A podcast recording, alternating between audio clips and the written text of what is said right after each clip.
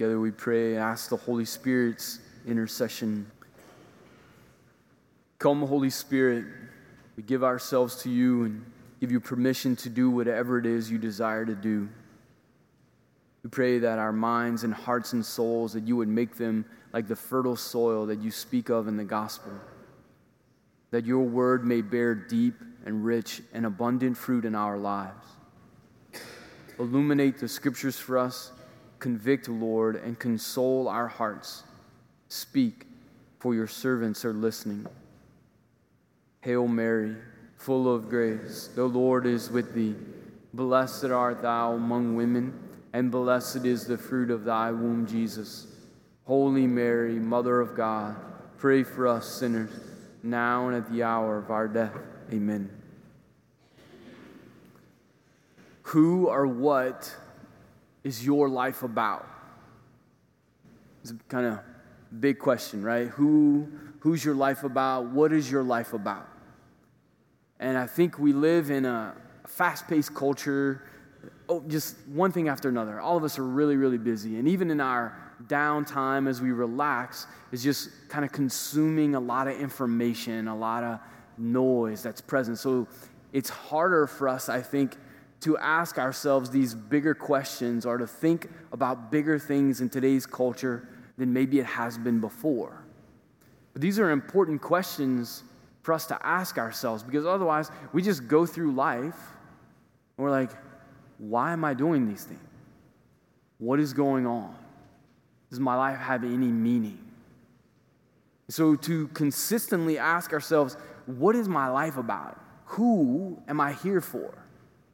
And what's important is that we don't just ask that question like theoretically. Like, oh, well, you know, maybe mom asked you that question like, hey, like, tell me what your priorities are in life, you know? Well, mom, it's God, you, right? You're number two, mom, just behind God. But to really be thinking, like, what does my life say that my life is about? Now, that's why I love this question by Bishop Robert Barron. He asked the question, and he phrases it a little bit different. He says, you want to know who or what you worship? Look two places. He says, look at your calendar and your checkbook. Or maybe we update that, right? Look at your debit card statement or Venmo, whatever it is, right? Whatever you're using to spend your money. Where are you spending your time and where are you spending your money? Are we doing that?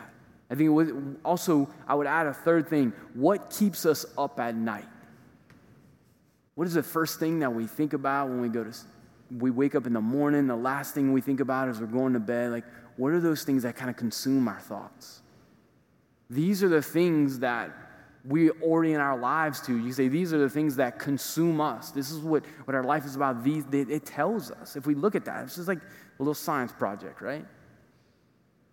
When we look at the life of Christ, we see very clearly, he tells us today, that he came not to be served. His life was not about him, but to serve and to give his life as a ransom for many.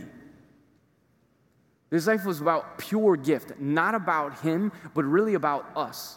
He came to rescue us from the slavery of sin, to open up the gates of heaven. That's what his life is about. And then as we receive that gift, and it's something that if you pay attention to the saints and you read what they write, what they prayed about, their life story, over and over and over again, they're constantly just saying, hey, go back to the basics and reflect on the very basic gospel truth, the very basic things that Jesus asks of us and who he is and what that means, because there is an eternal depth to be mined from that. We can't think enough about this. Like, our God offers his life for us to rescue us from sin and to open up the gates of heaven. That's amazing. It's just really amazing. And then he does something almost similarly amazing. He invites us on mission with him. That it's not just like, hey, look, I'm saving the world. Isn't this awesome? He's like, do you want to come and help? Do you want meaning in your life? Like that's right. That's a big thing about being a human. We want to have meaning in our life. There's not much greater meaning than that. If Jesus is like, hey, come on the train with me, man. We're going to save souls and open up the gates of heaven. Let's go. This is what should orient our life. You know, in our schedule, I get it. Like, some of those things can't change.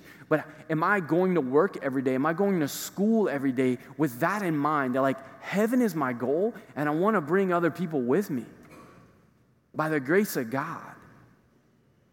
You know, we get caught up in, like, a lot of things that are really good, really fun, really cool, but miss the bigger picture sometimes. So last night I was at the game. Probably many of you are at the game. Pretty exciting, right? Set up significant matchup this coming weekend with Alabama. That the reality is, like, LSU keeps winning. We can win the championship this year. Like, it's in their power, the team's power, to be able to do that. And I hope they do. That would be really exciting. But you know what? If LSU lost every single game in every single sport for the rest of your life, and we went to heaven, who cares, right? Like, really? Who cares? I mean, that's the ultimate perspective that we need to have. Like, I want them to win. I want them to every sport. Like, let's get a championship this year in every single sport, okay? Let's do that. It'd be awesome. But if it doesn't happen and we get to heaven, we won't care, all right? We won't care. But you know what we will care about? Is my sister here? Did she make it? Is the guy who sat next to me in math class, is he here? What about my mom? My friend from middle school? Are they here, Lord? Like that's what matters, right? Who and what is your life about? Who and what is my life about? Where are we oriented? And we can get caught in a lot of good and amazing things, but we have to keep that eternal perspective. We have to keep that reality that Jesus comes, offers his life for us, for our salvation, but then he says, come with me. Come with me. And let's go get more folks to be drawn into his divine life here and ultimately forever in heaven. How do we do that? We pursue the heart of Jesus in the sacraments, in prayer.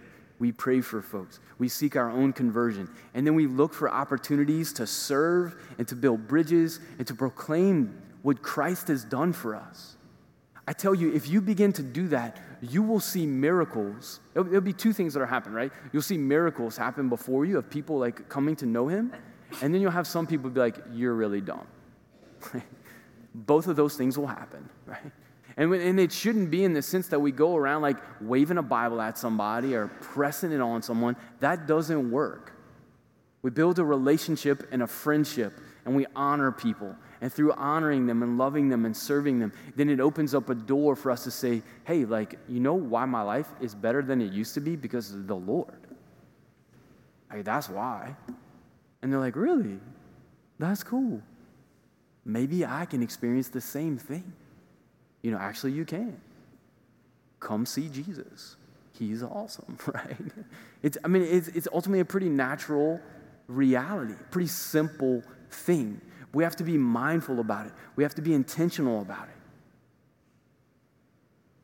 To who and what is your life directed? To who and what is my life directed? Let it be to Christ and to service of others, that they too can know him and that they too can go to heaven. You say, hopefully, we'll win a championship in every sport, right? But more than that, hopefully when we meet the Lord at the end of our life, face to face, that he will know him, us, and we will know him, and he will welcome us and everyone we've ever met. And it'll be partly because our cooperation with him that other people know him here and forever. It's really cool, guys. It's really a beautiful gift. Let us receive the gift of the Lord's mercy and grace, and let us walk with him to eternity and bring as many people as we can. Let's pray. Lord Jesus, you have given your life to and for us.